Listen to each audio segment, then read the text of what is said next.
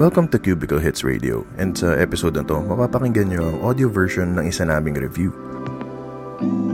If gusto mong mapanood ang full video review, you can head on over to our Facebook page or YouTube channel.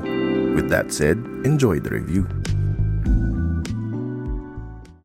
Para sa video na to, papakilala ko sa inyo ang bagong sabon ng Safeguard at ito ang Safeguard Travel. Uusisain natin bakit may earbuds ito sa loob at bakit hindi ito amoy sabon. Para sa akin, maganda ang packaging ng Halo GT6. Simple lang, malinis at magaan. Napaisip tuloy ako kung may laman ba ito.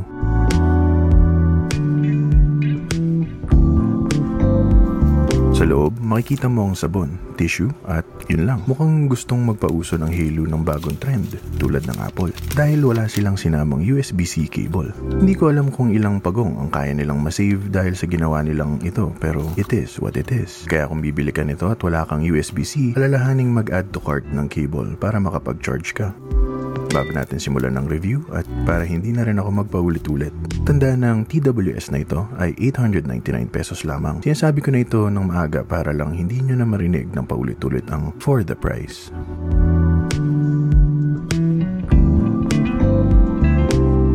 For the price, napakaganda ng finish ng earphones na ito. I love the white matte case para siyang safeguard na travel size. Pati pakiramdam niya sa kamay para siyang sabon na bagong bukas. Kulang na lang yung refreshing na amoy at bula. Naka USB Type-C na rin ito which is mas matibay compared sa micro USB. Ang downside lang na nakikita ko dito ay ang manipis na hinge. Sobrang nipis din ng lid at maaninag mo ang mga LED ng earbuds kahit nakasara ang case. Pero kung maingat ka, hindi naman ito magiging problema.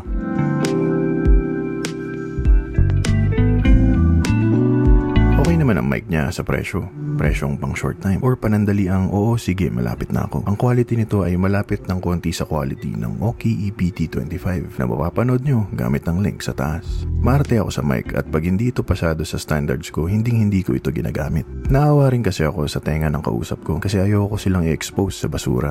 Pero sino nga ba naman ako para magsalita? Ito ang sample at kayo na ang humusga. Ito ang sample mic quality ng Halo GT6. Nagsasalita ako na with my normal talking voice. May pagka-robotic na plema ang tunog. Nasa kwarto ako na tahimik at walang hangin na nakatutok sa akin. Ano, kamusta? Basura, di ba? Sa akin, hindi ito papasa. Pero kung pasensyoso ka at mahilig kang manakit ng tenga ng iba, ay pwede na ito.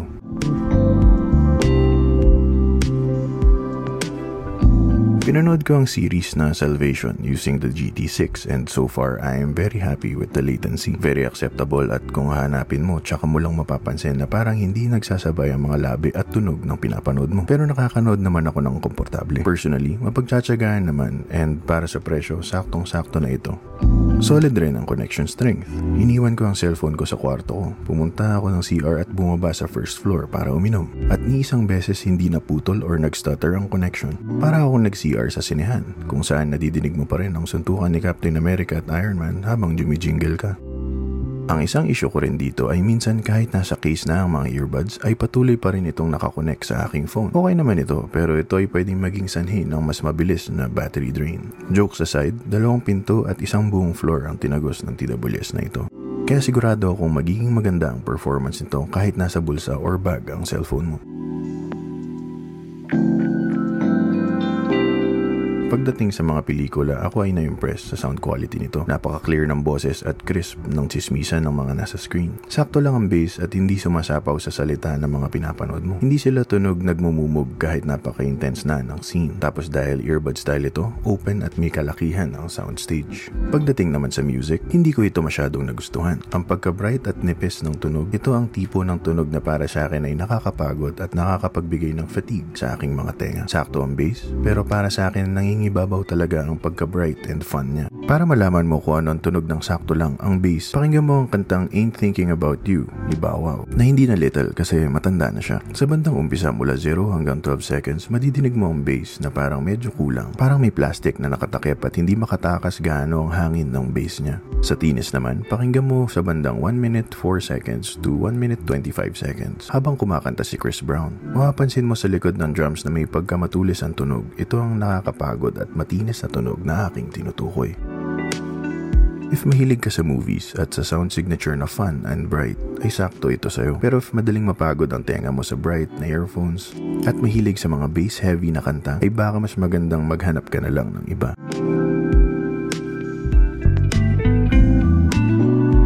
Kagaya ng lagi kong sinasabi, aanhin mo ang good for music and movies na sound kung 15 minutes pa lang ay low bat na ito. Para sa akin, minimum dapat na mga ganitong gadget ang 3 hours playtime. Kahit pa 899 pesos lang ito.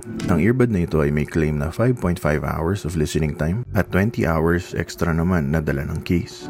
Hindi ko matetest ang case pero tinest ko naman ng earbuds para malaman ko kung pinaglololo ko ba tayo ni Halo. Nagsimula ako ng 2pm at 100% battery at 50% volume. Ganito lang ako makinig dahil hindi kaya ng lolo ears ko ang masyadong malakas. At 3.35pm, nasa 85% na ako at 50% volume pa rin. During this time, biglang na-disconnect ang earbuds while watching YouTube. Binalik ko ito sa case ng saglit para ma-reset at nagpatuloy na sa testing. Hindi ko rin alam kung bakit ito biglang nawala at hindi rin ito ang huling beses. Na-disconnect ulit ito ng mga 4.57pm with 70% battery at 60% volume. Mula dito, hindi naman na ito na-disconnect at smooth sailing na hanggang 10.45pm with 0% battery for both earbuds at 60% volume. Sa aking testing, nagsimula tayo ng 2pm at natapos ng halos 11pm, giving us 9 hours of battery life. Sobrang layo sa 5.5 hours na kanilang sinasabi. Pero syempre, pag mas malakas ang volume mo, mas maiksi ang magiging listening time mo. Pero confident naman ako na kahit panoorin mo ang 8 hour special ni Maring Asami, eh sure akong matatapos mo ito hanggang dulo. In conclusion, as usual, hindi naman tayo gumagawa ng video para magpakit lang. Nandito tayo para tignan natin kung dapat ka nga bang bumili nito. Bumili ka nito kapag gusto mo ng earbud style at ayaw ng noise isolation. Kung hindi ka masyadong masaya sa penetration at madalas na irritate ang iyong ears sa in-ear, ay bagay na bagay ito sa'yo. Wala kang pake sa build quality. Sa itsura ay sakto na ito. Malitang case, matte finish, at very elegant for the price. Lalo pat available ito sa color na mayaman white. Kailangan ng pangmatagalan. Very good battery life. Basta lumampas sa 3 hours, okay na dapat ang usual na Bluetooth earbud. Pero ito tumagal ng halos 9 hours sa aking testing. 899 pesos. Sa presyo na ito, a few years ago wala akong inaasahan. Para sa akin, lahat ng nasa 899 ay either scam or basura. Pero nung nagamit ko ito, na-curious tuloy ako sa mga kapresyo nito kung ganito na ba kasulit ang mga Bluetooth earbuds ngayon. Kung mahilig ka sa movies, saktong-sakto rin to dahil napaka-clear at crisp ng boses na hindi natatabunan ng bass kahit na merong mga pagsabog na nagaganap sa pinapanood mo. Matapos ang mga magagandang salita, tignan naman natin kung bakit hindi ka dapat bumili nito. Huwag kang bumili nito kapag kung may baby ka sa bahay at kailangan ng noise isolation. Alam naman natin kung gaano kaingay ang mga sanggol at dahil earbud style ng Halo ay hinding hindi ito makakatulong sa pag-block out ng mga sigaw at iyak ng mga cute mong anak. Ayaw mo sa flimsy na case laging on the move or nagko-commute. Hindi ito in-ear at pag hindi pa ito sumakto sa hubog ng tenga mo, sure ako na ito'y malalaglag lang. Kung ayaw mo ng earbud style earphone or ipang workout mo ito, hindi ito ang para sa'yo dahil sigurado akong lalaglag to sa tenga mo. Huwag mo tong bibilin kung microphone is your top priority. Mahilig kang makinig sa music ng matagalan. Para sa akin, nakakapagod ang ganitong sound signature. Huwag kang bibili nito unless mahilig ka sa bright and fun na sound signature. May budget above 3,000 pesos. Para sa akin, kaya nitong sumabay sa mga 2,000 pesos pababa pero kung may budget ka naman, doon ka na lang sa mga mas malulupit above 3,000 na earphones. Tulad ng Sabat Play na mapapanood mo gamit ang link sa taas. Dito na natatapos ang ating video. Sana naman na nagustuhan nyo ito. Kung naghahanap kayo ng mga review at news tungkol sa mga gadgets, consider subscribing or panoorin ng iba sa aming mga videos by clicking the card or yung suggested video sa huli. Kung wala ka namang oras manood, meron rin tayong podcast version ng ating mga review at mapapakinggan nyo ito sa Cubicle Hits Radio upon Spotify, Apple Podcasts, Google Podcasts, Stitcher Radio, and more. If may questions kayo about this Halo GT6, comment nyo lang sa baba or send us DMs. Tapos baka ma-feature namin ng inyong question question sa aming podcast. Basta lagi nyo lang tatandaan, ang lahat ng ito ay opinion ko lamang. Bahala ka sa buhay mo.